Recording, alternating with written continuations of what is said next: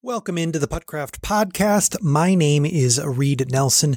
Tonight, quick preview of tomorrow's Moose Mountain Open. Some things to know. I'm going to also do the betting odds. We are not taking bets.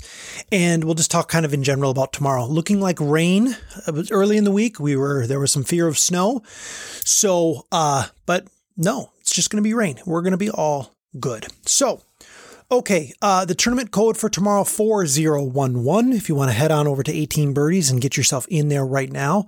There are three new faces tomorrow, and the rest of us, the rest of you are previous returning players. We'll talk a little bit about how we're going to tee off tomorrow. It's very important. So we'll get to that in a bit. Did you know that you can go to puttcraft.com/rules to access our most up-to-date and current rules? I want to talk to you real quickly about something that I touched base on at the last podcast, but I wasn't super clear about.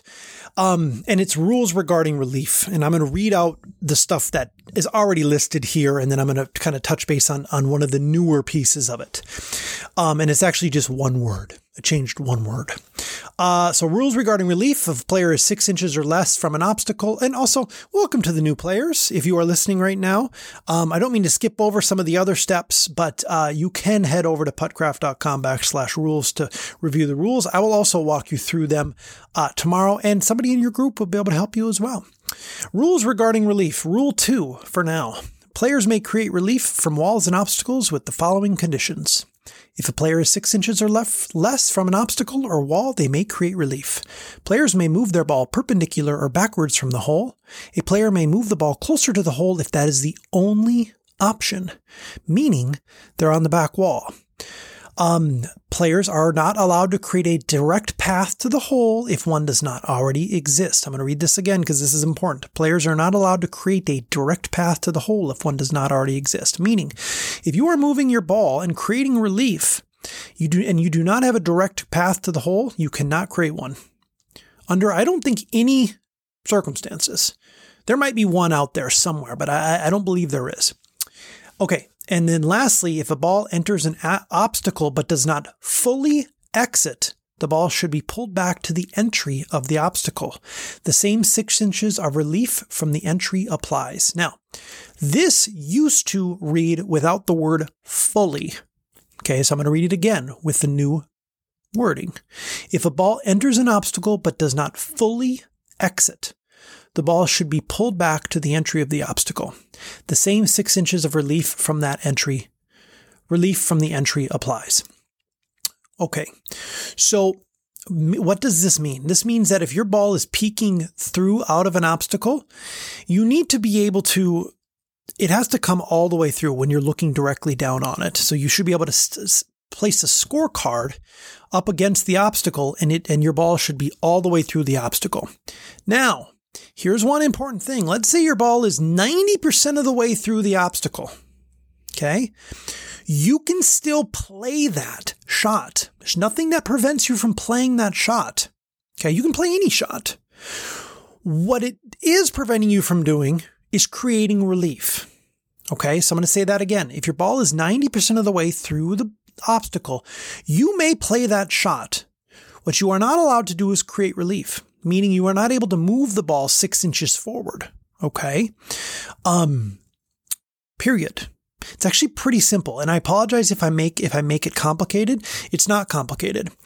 This happened at Grand Slam, hole 4 or 5. I don't remember, where the ball was peeking out slightly and I was flagged over and, I allowed that ball to come forward all the way. And I immediately thought about it and I was like, this doesn't feel right. Okay. So keep in mind tomorrow, I'm not going to be able to do that. It's a weird course. I could be on hole 2. You could be on hole 13. You're not going to see me, right? So we're going to need to be able to use the group think option on this, and this will be on our website as well. So, okay, let's go through betting odds. Why don't we? Now, you might be asking, Reed, you said time and time again, we were going to have 16 people. Why is there 17 people on the list? 6, 7, 8, 9, 10, 11, 12. There's 17 people because I got a little shy this week when I saw the weather and I opened it up to 4 more folks. And I had a couple people that were interested, but ultimately only one has taken me up on that. Now, there's still 3 slots available. I'm going to probably cut that off tomorrow morning. And so just so you know, if you want to still register, you can. And I didn't put it quite out there that said that registration had reopened, only because I was okay with where we were at with 17. So I apologize in advance for anybody who wanted to play, but there was confusion about whether or not it was open or closed, because it was closed for about 24 hours and then I reopened it up. Okay. Here we are. We're going to start with the 3 new folks, RJ Dusak, Timmy Albrecht, and Timmy Albrecht's partner. And I sent a note to Timmy, and I have not heard back regarding the name of said partner. All off the board. And again, let me stress this. We are not accepting bets. We do not take bets. One day I'd love to do a daily fantasy type thing when we have, you know, a bunch more players, but that's neither here nor there. All right. Kathleen Malone and Matthew Langer, both at 15-1 odds, bet $100 to win $1,500, or bet nothing because we're not taking bets. I'm sorry. I just have to keep stressing this because, I don't want there to be any confusion. Joel LaChapelle, 13-1, Ritter Lincoln making his return. It's been a little while since I've seen you, Ritter. Excited to see you tomorrow. 12-1, Matt Wyman, 10-1, Sean Anderson, a sneaky 9-1 play. Okay. This is, if you look at his last finish, you'd think he'd be closer to that Ritter Lincoln level, that 12-13-1. No. I got my eye on you, Sean. 9-1. And if you're looking for a big bet, not taking bets, I'd look at Sean Anderson at 9-1. I think that's a play that could hit. Justin Hackman, 8-1, Brady Storhoff, 6-1, Daniel Wesley, 5-1. You're not sneaking past me, Daniel. You're at 5-1. I bet you thought you were going to be a lot lower. No. 5-1 with Anthony Dunkel at 5-1. Bet 100 to win 500. Joel Holm, 9-2, or in other words, 4.5-1. I like to be fancy with it. I like to get fancy. I like to say 9-2. It's fun. Joel Holm, 9-2, 4.5-1. I think Joel Holm's going to be there in the end tomorrow. Let's just put it that way. Josh Banesh, 4-1, has been playing great golf lately. Matt Rolstead, 2-1. Sean Brown, 3-2. Okay, let me review those again. Joel Holm, 9-2. Josh Banesh, 4-1. Matt Rolstead, 2-1. Sean Brown, 3-2, or 1.5-1. I think we're gonna be close tomorrow. It's a tough course. It's a tricky course. And I think Even wins it. It'll be interesting to see where this ends up, but I think Even wins it. And I think there's going to be several golfers in there at the end. Okay. Now, I've said this before several times. I'll say it again. You are not going to be able to hop right onto the course and practice tomorrow. If you want to practice, you're going to have to pay the course to practice. It's a little bit different setup. It's not like Golf Zone where it's just like, walk in and walk on. This is different. It's not that at all. So I recommend getting there early if you'd like, and paying for a round. I highly recommend it as well. It's a tricky course. Here's what we're going to do tomorrow. It's going to be a little different. Okay. There's 17 of us, which means there's going to be 5 groups, and there's only 3 new folks. And those 3 are going to get sprinkled in with everybody. I don't exactly know how we're going to set it up tomorrow. And the reason being is because I'm going to start sending you on the course as you show up. Okay. There is a world in which our first group off is behind 3 or 4 or 5 groups. This is a busy course. Okay. And so what's going to happen is around 150, if there's a threesome or if there's a foursome ready to go, I'm going to send you off on the first hole. Okay. So let's say Anthony, Daniel, Brady, and Sean are all there and ready to go.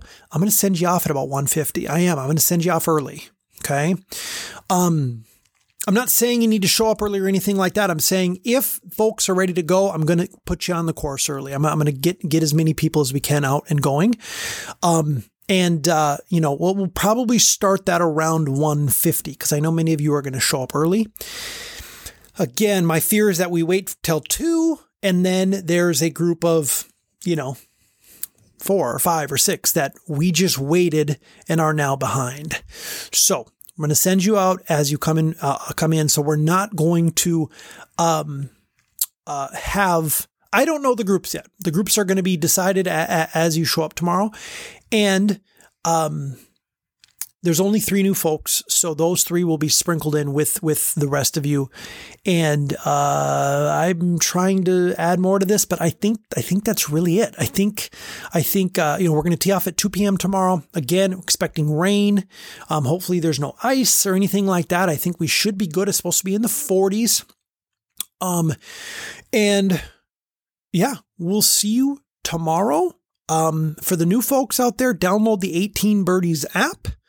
It's free and you can use tournament code 4011 to get registered. Again, tomorrow we are going to use the 18 Birdies app at Moose Mountain 4011.